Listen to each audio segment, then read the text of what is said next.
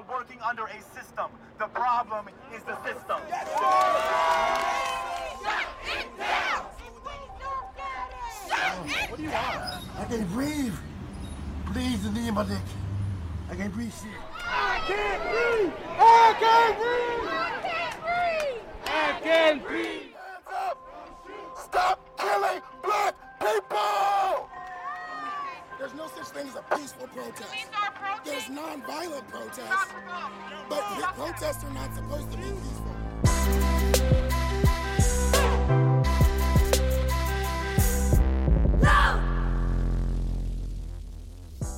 Du lytter til Klub her på Radio Loud. Mit navn det er Frederik Vestergaard, og over for mig der sidder Ida Gavnø. Og velkommen til en klub special, som står i George Floyds navn. George Floyd han blev seksogfyrre år gammel og døde under en voldsom anholdelse i byen Minneapolis, hvor en hvid betjent satte sit knæ på George Floyds hals i hele otte minutter og seksogfyrre sekunder.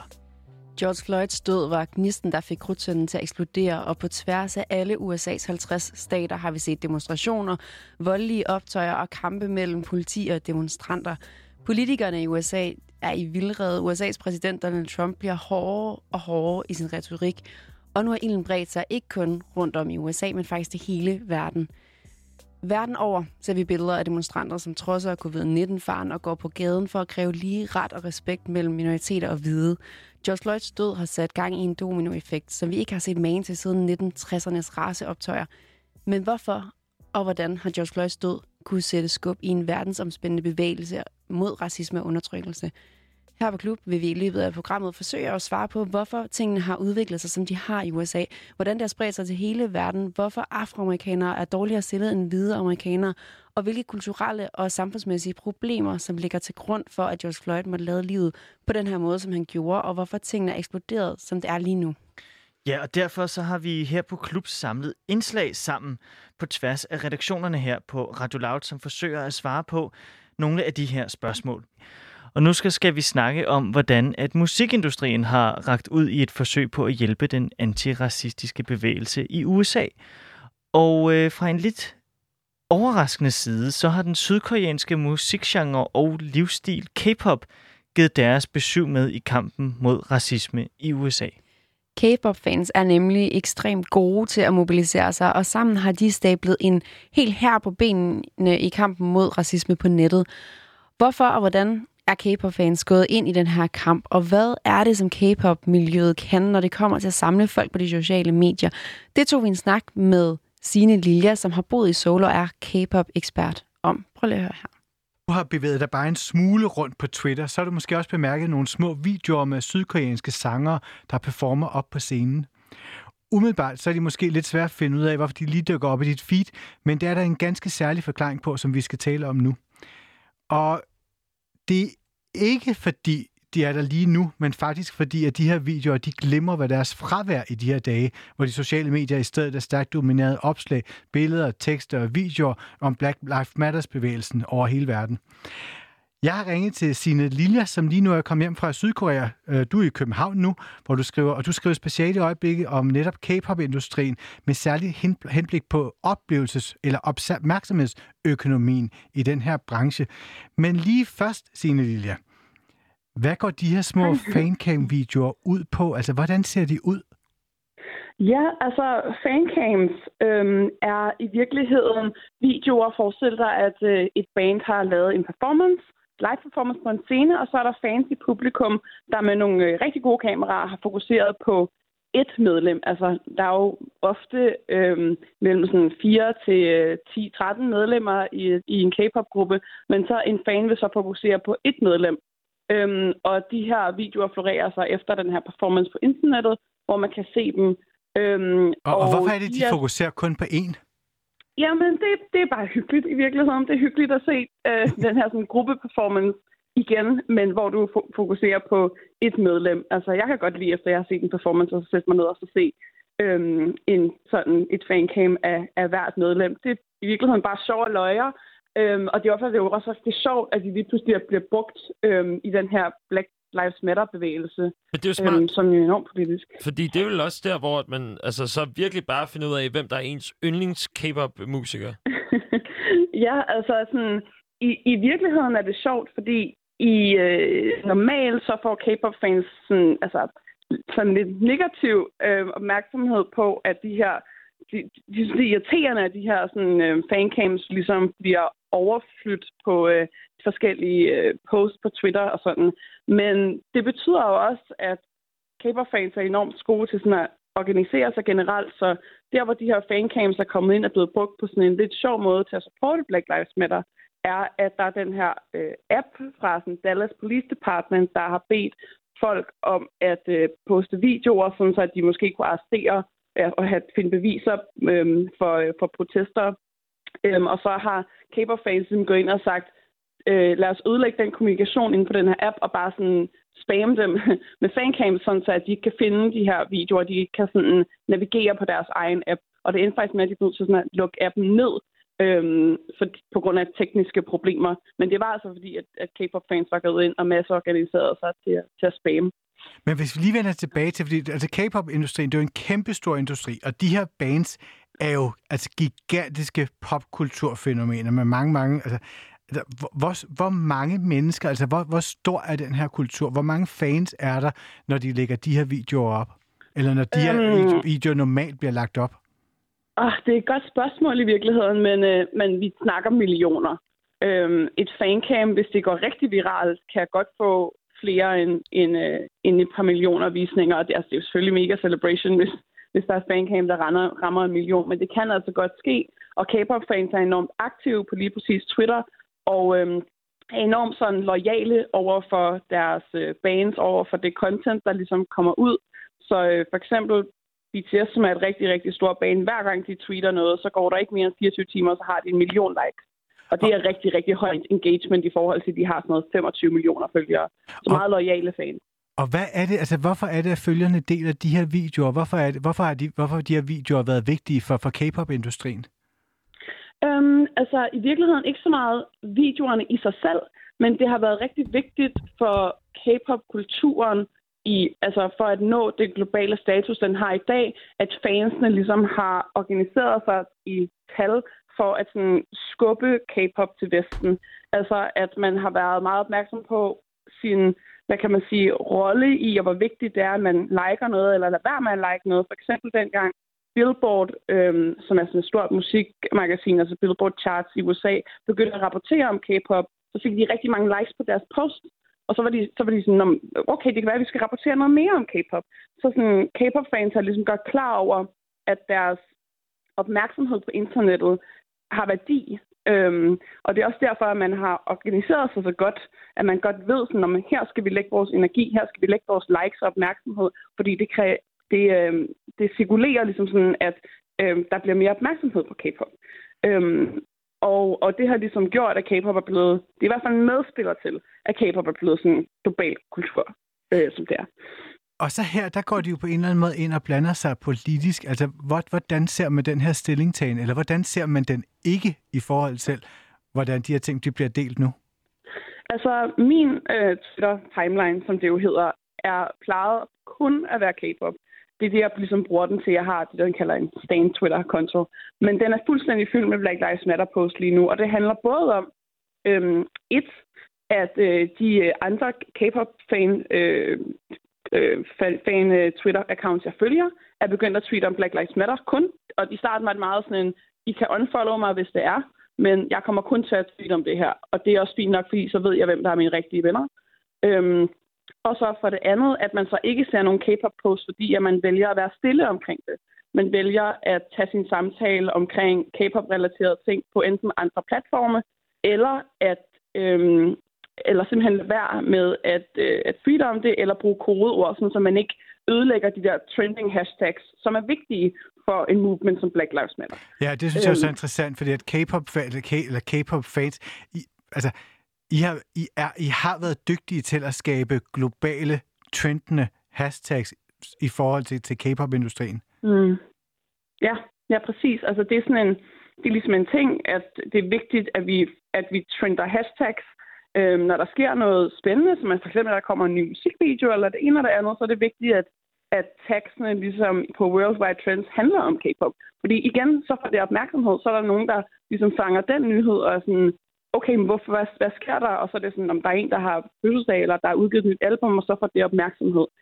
Men på samme måde, så, det, så skal man også være opmærksom på, at når der er en movement som Black Lives Matter, der bruger hashtagget til også at dele Øh, nyheder og dele videoer, som er optaget af, af riotsene, at dele informationer øh, på den ene eller den anden måde, at dele informationer om, hvad man skal have med i tasken, hvis man skal ud og riote, alle sådan nogle ting, så skal man ikke, så det hashtag skal ligesom have lov til at stå, og det skal have lov til at trende også. Det er også noget, som nyhederne vil samle op på at være sådan, okay, Black Lives Matter trender stadig nummer et worldwide, det er stadig noget, vi snakker om i verden, og derfor er K-pop-fansene ligesom gået tilbage og været sådan, vi skal ikke trende hashtags i den her periode. Vi skal ikke gøre opmærksom på vores ting.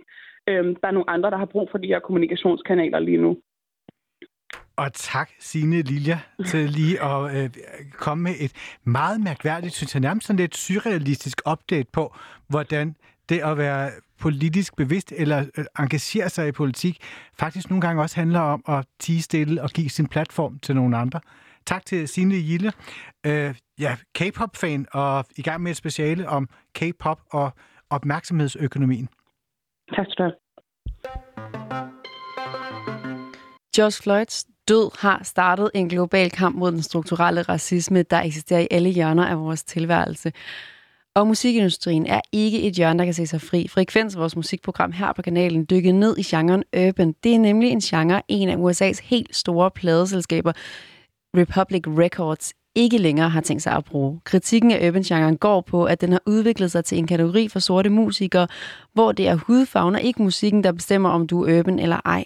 I går diskuterede Rebecca Race og Benjamin Clemens, hvilke genremarkeder øh, record, øh, public, nej, undskyld, Republic Records i stedet kunne bruge. Hør her. Pladeselskabet Republic Records har besluttet sig for at stoppe med at bruge genrebetegnelsen urban, fordi at det hører fortiden til. Øhm, og det er noget, som de har været ude at sige øh, på sociale medier, øh, især på Twitter, hvor vi har fundet. Og det, det er sådan, øh, det, de mener, at urban er en forældet øh, brug af, af en genre, fordi at den, øh, altså i den måske officielle, øh, hvad hedder sådan noget? Be, øh, genrebetegnelse. Ja, genrebetegnelse, men den officielle definition af det, sådan dækker over disco, soul, R and B, latin pop og reggae, som er, altså, du ved, genre i sig selv. Det er men, bredt. Ja, det er sindssygt bredt. Det er virkelig bredt. Så, så, så man bruger urban som en betegnelse for alle de her ting. Og ja. alle, der er altså rimelig mange, der tænker tilbage og tænker, øh, urban, hmm, soul, R and B, latin jazz, reggae. Det virker som om, vi bare gerne vil samle alle de brune mennesker, der ja. laver musik. Og det er simpelthen en fjollet praksis, men jeg har simpelthen ikke... Altså, det her det er første gang i dag, at jeg møder den der altså så brede betegnelse. Når jeg tænker urban, så tænker jeg... Mm. Du ved, jeg tænker, øh, jeg tænker den der sådan gren af hiphop, som er for syngende til at være hiphop, men stadig for rappet til at være pop. Og, og så, du ved, så der er betegnelser, helt Future enig. Og øh, North Carter og Jilly og Post Malone og du ved, sådan den der ting. Yeah. Det er det, det, jeg hører. Der, når jeg hører urban, så er det det, jeg ligesom tænker. Men det der med, at det skal være sådan et paraplybegreb for, okay, så kan vi putte alle de brune mennesker derover-agtigt. Det er da noget mærkeligt noget. Helt vildt, og jeg tror, det giver god mening i forhold til, hvad det var, ånden var dengang det blev lavet. Fordi jeg, øh, uden at være helt sikker, fordi det var lidt svært at, at, at finde frem til, men det er jo sådan en awardshow-begreb. Jeg, jeg kender ikke, altså jeg hører ikke rigtig begrebet om urban så meget, andet end øh, awardshows, og måske også lige en øh, Spotify-playliste, der besluttede sig for at kalde den det, hvor at, øh, jeg tænker sådan, jamen, det virker egentlig meget sjovt, fordi at, øh, altså, hvor, hvorfor, hvorfor, øh, det, det har jo ændret sig siden. Fordi så, da man besluttede sig for at have urban-kategorier, for eksempelvis Grammys, så var det jo nemt at sige, at selvom sorte mennesker laver popmusik, så kan de ryge i urban-kategorien. Selvom Lizzo, for eksempel. Lizzo, der vandt sidste år til Grammys, hvilket som er fuldstændig vanvittigt. Intet med noget som helst at gøre. Altså, altså, det, det er Lizzo, bare popmusik. Det er bare ren pop. Altså, det er simpelthen, det er så pop. Og så vandt hun en urban-kategori. Det, det, og det er ekstremt tonedøvt, men når du så siger, at du forbinder det med netop, ja, Jilly... Øh, hvad var det, du nævnte tidligere? Øh, jeg, jeg synes, Future og Post Malone er ja. rimelig gode eksempler, fordi som de ligger i, i to ender af, af hvad urban og kunne dække over. Ja. Ja. Sådan en syngende trap-vibe, men også lidt sådan noget dansabel, lidt rappet, men ikke hip-hoppet-agtigt noget. Altså sådan... Så urban er nærmest blevet en genre for sig. Ja. Og jeg tror, det, der, det som det her pladeselskab Republic Records er ude at kritisere, det er både det, som du nævner, som det urbanværende, et paraplybegreb, som ikke giver mening, fordi den dækker over genre, der har navne for det første. Den dækker over genre, der er ja, sygt langt fra hinanden. Altså. Helt vildt. Øh, og så ud over det, så... så, så ja, virker det bare fjollet og identitetsløst, at man, man ligesom øh, får lov til at, at kalde det noget som urban. Fordi hvis du tager urban-begrebet hen i måske lidt mere politisk aspekt, så er det jo et ministerium i U S A, du ved, du ved, the Minister for Urban Development. Øh, der, altså det, det har jo sine... Det er det urbane, ikke? Det er urbane, det er noget infrastrukturelt, det er en, en modpol til suburban, hvor at... Øh, Ja, urban øh, er også blevet begreb for, hvor det er, man har placeret øh, ja, fattige mennesker straight up. Altså, du ved, urban er et andet ord for ghetto i princippet. Ja, og det er der, altså, hvor det, det begynder at blive problematisk. Ikke? Ja, men det er jo, det er jo også en, en, en tanke, som... Altså, Compton, for eksempel, mm. som jo er øh, en af guldstaterne for, hvad en sådan amerikansk ghetto er eller har været, det er, det er jo en, øh, det er en forstad. Det er, jo, det er jo kategoriseret som suburb. En suburb, simpelthen. Øh, ja. så, så det er det er sådan en underlig ting, men, men jeg forstår simpelthen bare ikke den der, det der behov overhovedet, at man skulle have for at sætte reggae og disco i samme, i samme kategori, fordi udover at det er... Øh, Det er nogle genrer, som begge to har været pioneret primært af mørke mennesker, så har de ikke skide meget til fælles. Altså, groovet er fuldstændig anderledes. I disco, der har man meget det der, du ved, øh, fire på gulvet groove, hvor der bare er tung markering på, øh, på alle fire takslag. Reggae, mm-hmm. der ligger der på offbeat. Altså, den, der er, hvis man bare tager de to, og ja. det er to af de genrer, der ja. skal ligge i det her sådan, fuldstændig altomsluttende paraplybegreb, de er så forskellige, mand. Det giver ikke nogen mening. Det giver nul mening. Og bare det, at vi tidligere her på redaktionen havde en diskussion om, hvad det var, urban var, det betyder også bare, at det er sådan et dumt begreb, hvor ingen er enige om, hvad det er. Det vil sige, du ved, uh, awardshows, de bruger det til én ting. Pladeselskaber bruger det til noget andet. Spotify bruger det til noget tredje. Og så sidder vi og diskuterer, at I kan blive enige om, hvad det er. Altså allerede der i sig selv. Så måske skulle man bare smide det der ord et sted hen, hvor, uh, hvor, hvor solen ikke skinner. Fordi det er... Det, det, det, og så som de der Republic Records, det er uddateret. Det er blevet ja. brugt for ligesom at, at ikke blande tingene for meget. Og hvis det og, også bliver, hvis det bliver brugt på den måde, så mister det jo betydning. Så, så, så kan man jo heller ikke så sige, at når man så var urban, det der, som, som jeg prøvede at beskrive før, den der sådan lidt syngende hiphoppede ting-agtige, mm-hmm. eller Post Malone. Øhm, men men så, så står vi jo så bare med en genre uden et navn. For jeg ved heller ikke, om man bare kan kalde det new school hiphop. Man kan jo ligesom ikke, altså... Det, det, det, det springer jo meget... Vil man ikke kalde Future for trap? Mm, jo, det vil man godt kunne, men jeg synes bare, at det giver mening at gruppere ham med nogle mennesker, der laver noget ligesindet. Øh... Jamen, jeg vil gruppere ham med Migos, og så vil jeg kalde Post Malone for trap-pop. Ja, det vil jeg. Jeg vil måske endda kalde Post Malone for popmusik. Sådan bare ren pop? Altså, hvis jeg tror, jeg skulle... Øh, hvis jeg, var, øh, jeg havde mit eget awardshow, Rebecca Awards tyve tyve, så ville jeg nok ikke nominere ham, fordi det ville være weird. Han ville nok ikke kunne komme øh, for det første. Og ja, for det så andet. Han heller ikke udgivet i år. Nej, præcis. Lige så meget af den grund. men øh, men så tror jeg... Det. Jeg vil smide min popkategori. Men det er også, man, man glemmer lidt, hvad pop er, ikke? Fordi ja, pop betyder bare populær. Altså, det er jo også, og det er igen... Ej, men nu er vi ude at grave, ikke? Nu er vi helt ude at grave, fordi det ja. er, når man, når man lige lukker den der op, så er det virkelig også et mærkeligt genrebegreb. Men, øh, men du har taget et klip med. Det har jeg, jeg i hvert fald. Prøve at styre os tilbage på sporet med. Ja, fuldstændig. Vi snakker om det her urban-begreb. Og da Republic Records var så ude og sige, at det her der så ikke ord, vi bruger mere, så er der rigtig mange, du ved, sorte afroamerikanske, afrobritiske musikere, som har været ude og sige sådan, at det er vi super, super glade for, fordi det er en måde at stigmatisere på. Og der er allerede en, der har i tale det her, og det var i sidste år til Grammy Awards, Tyler the Creator, i hans takketale, og du kan lige høre, hvad han havde at sige om det. On one side, I'm very grateful that uh, what I made could just be, you know, uh, acknowledged in a world like this. Um, but also, it sucks that whenever we, and I mean guys that look like me, do anything that's genre bending or that's anything, they always put it in a rap or urban category. Which is, and I don't like that urban word. It's just a politically correct way to say the N-word to me. So when I hear that, I'm just like, why can't we just be in pop? Why can't it just, you know what I mean? So I, I felt like half of me feels like the, the rap nomination was a backhanded compliment. Like, oh, uh, my little cousin wants to play the game. Let's give him the unplugged controller so he could shut up and feel good about it. That that's what it felt like a bit, but...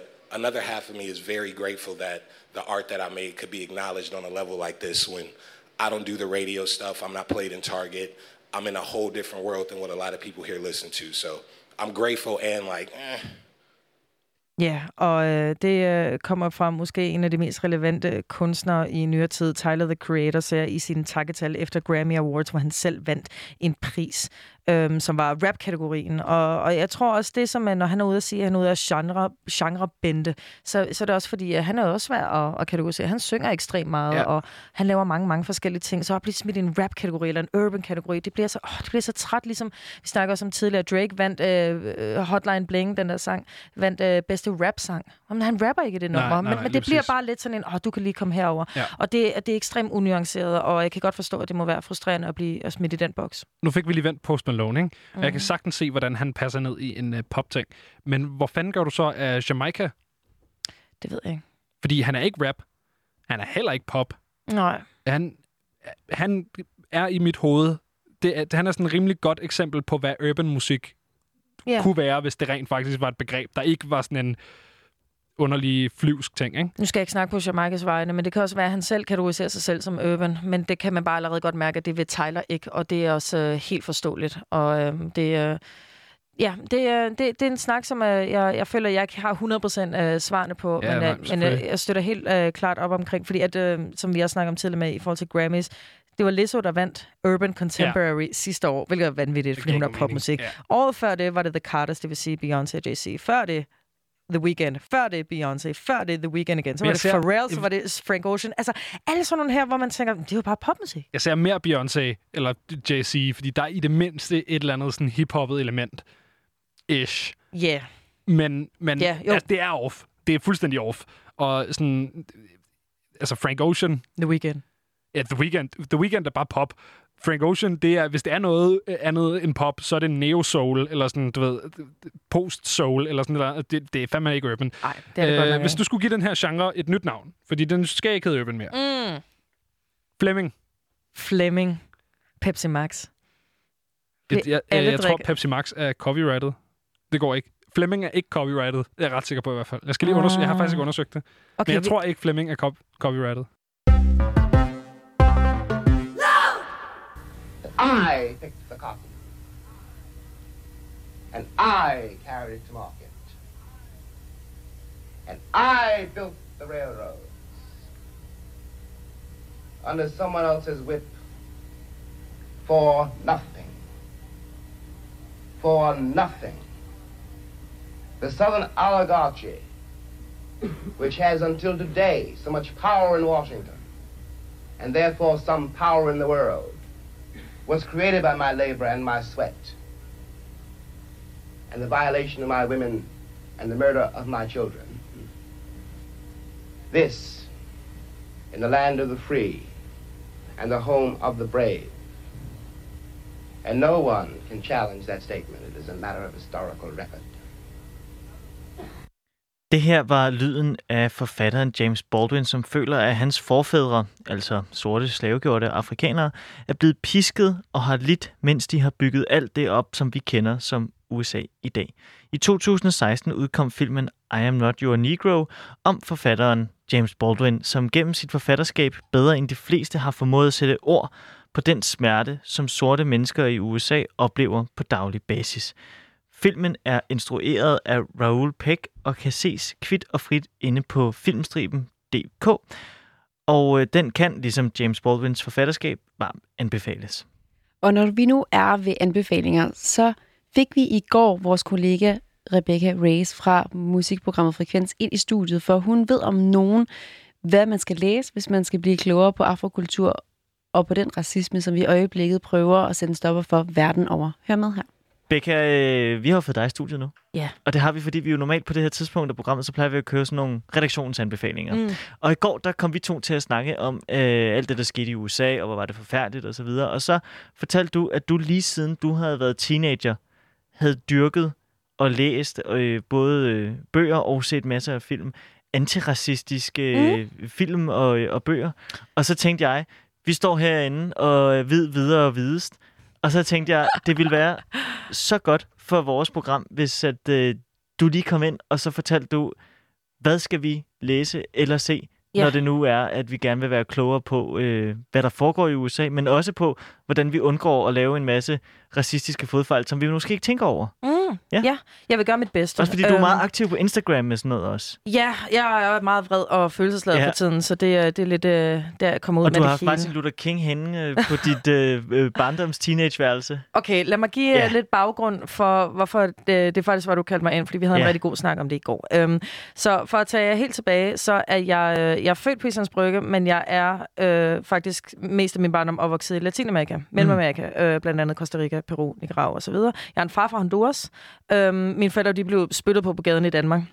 Øhm, fordi de gik sammen øh, og havde lidt nogle blandede børn, og øh, jeg øh, du ved, opvoksede ja, som sagt meget i, i Centralamerika, hvor der, hvor der ikke rigtig var noget, øh, men så voksede man op og blev ekstremt bevidst om det der med race, og det, men det var faktisk noget nærmere i Danmark, så der er faktisk en eller anden besættelse om det i Danmark, som jeg synes øh, blev virkelig sådan øh, virkelig italesat meget, øh, jo ældre jeg bliver, og noget jeg blev meget bevidst omkring. Desuden så øh, har jeg det meget fra min mor. Min mor, hun øh, efter gymnasiet flyttede til Uganda i to år, og vi besøgte hende flere gange i Kampala, min bror og jeg. Øh, og hun har bare fået mig med en masse litteratur, og før det har jeg også haft en helt fundamental sådan, interesse i det, og det jeg... Jeg har altid interesseret mig for musik, og jeg elsker Jimi Hendrix, og da han så også spillede en øh, meget sådan politisk øh, version af den amerikanske nationalmelodi til Woodstock, oh, ja. som lavede sådan, øh, med paralleller til Vietnamkrigen, så du ved, min mor har bare altid været god til, at nu skal jeg fortælle om Vietnamkrigen, men altid med udgangspunkt i, fordi man kan ikke snakke øh, amerikansk kultur uden at snakke race. Nej. Og så har det bare interesseret mig, som når der er mennesker, som virkelig går meget op i at, at hækle eller et eller andet, så har jeg altid været den, der er endelig et kæmpestort kanilhul på internettet, mm. om hvad, hvorfor det er, at man tænker at gøre, som man gør i U S A. Yeah. Og man skal huske på, at hvis du lige pludselig ser et eller andet i forbindelse med George Floyd, men også måske nogle nyheder i forbindelse med i, i hele Donald Trumps embedsperiode, så, så er intet af det tilfældigt. Det er nærmest som om, du altid kan forklare, hvorfor tingene er, som de er i U S A på baggrund af lovgivning. Man kan se lige igennem lovgivning, når man når der tale om, om racerelationerne. Fordi det er ikke bare, at du ved, slaverne bliver i kæmpe gåseøjne frikendt, øh, ikke frikendt, undskyld, øh, frigjort. frigjorte i øh, atten femogtres i forbindelse med den amerikanske borgerkrig, fordi hvide mennesker har gjort alt for, at det var mm. svært at få manifesteret ved lov. Der gik fem år før, at Abraham Lincoln han underskrev, at slaverne var frie, til det rent faktisk blev praktiseret i sydstaterne. Og så lige siden har sorte mennesker ikke haft et ben til jorden, og det har været alt fra hvordan den måde, de bliver placeret på, at de bliver opdelt, øh, om de må overhovedet tage lån, om de må eje, øh, om de må eje land, øh, om de må eje, øh, hvad, ja, hvad sådan noget, ja, have særlige jobs. Øh, og det øh, til det meget overordnet til, til de mikroaggressioner, øh, som de stadig oplever om, at de ikke engang må have en afro på deres arbejdsplads. Og det er så rodfæstet i hele deres kultur og hele deres historie, at... Øh, Og der, der har jeg altid set, jeg synes, det var ekstremt øh, spændende at, at pille fra hinanden. Jeg skal nok gøre det her kort, men... Så ja, for vi har kun to minutter tilbage, faktisk. Jeg skynder mig, jeg skynder mig. Æ, noget litteratur, du skal læse. Måske har du set allerede nu på Instagram, at du skal læse masse James Baldwin. Du skal læse ja. Roots. Øh, du skal læse Why I'm No Longer Talking to White People About Race. Alle sammen super gode bøger. Jeg har desuden nogle anbefalinger, der hedder Trevor Noah, øh, verden fra ja. The Daily Show. Han har lavet en selvbiografi, der hedder Born a Crime, fordi han er Den født... Den er sindssyg. Præcis, i apartheid i Sydafrika. Ja. Super spændende. Han er halv hvid, halv sort. Det vil sige, at han er nærmest øh, øh, han altså, må ulovlig. Via loven ikke eksisterer. Lige præcis. Ja. Sådan nogle der ting, Ej, synes jeg. Sindssygt. Ja, så det er, det er jo ikke kun U S A. Det er Nej. jo for helvede også Europa. Det er U K, og det er Sydafrika. Ja. Og Sydafrika, de var og faktisk... Australien også. Ja, ja, i allerhøjeste grad ja. Australien. Så, så når, når U S A, når, ja, når Sydafrika, de, de kigger på, hvordan skal vi have apartheid øh, som et socialt styre i vores land, så kigger de altså på U S A for at blive mm. inspireret af det. Det var ikke omvendt. Øhm, det, så øh, Born det, a Crime. Born a Crime, Trevor Noahs autobiografi. Yes. Øh, Chimamanda Ngozi Adichie, det er en oh, ja. nigeriansk øh, forfatter, som øh, faktisk i øh, mere end øh, en racemæssig øh, øh, udgangspunkt i hendes litteratur har en meget feministisk approach. Super spændende, øh, især når det kommer fra Afrika. Det synes jeg også er virkelig interessant, fordi det er jo noget helt andet perspektiv, end når vi snakker om firebølge feminisme i, i Danmark. Og så sidst, men ikke mindst, min aller, aller yndlings, Ta-Nehisi Coates. En kæmpe spiller ind for altså, øh, afroamerikansk litteratur. Han har vundet den ene pris efter den anden, og har været forfatter på The Atlantic. Og den, den, den, det bog, der hedder We Were Eight Years in Power, og der hedder Between the World and Me, som er et åbent brev til hans søn, om hvordan han skal, han skal agere som sort mand i U S A, er noget af det smukkeste, jeg har læst. Læst mange gange. Kæmpe anbefaling. I've been low, I've been high, I've been sold all my life. I've got nothing left to play. I've got nothing left to say. I'm a black man in a white world. I'm a black man in a white world. I'm a black man in a white world. I'm a black man in a white. I'm in love, but I'm still sad. I found peace, but I'm not dead. All my life. I can't breathe. Please, the knee in my neck. I can't breathe. Shit. I can't breathe. I can't breathe. I can't breathe. I can't breathe. Hands up! Stop killing black people! There's no such thing as a peaceful protest. There's non-violent protests. But the protests are not supposed to be peaceful.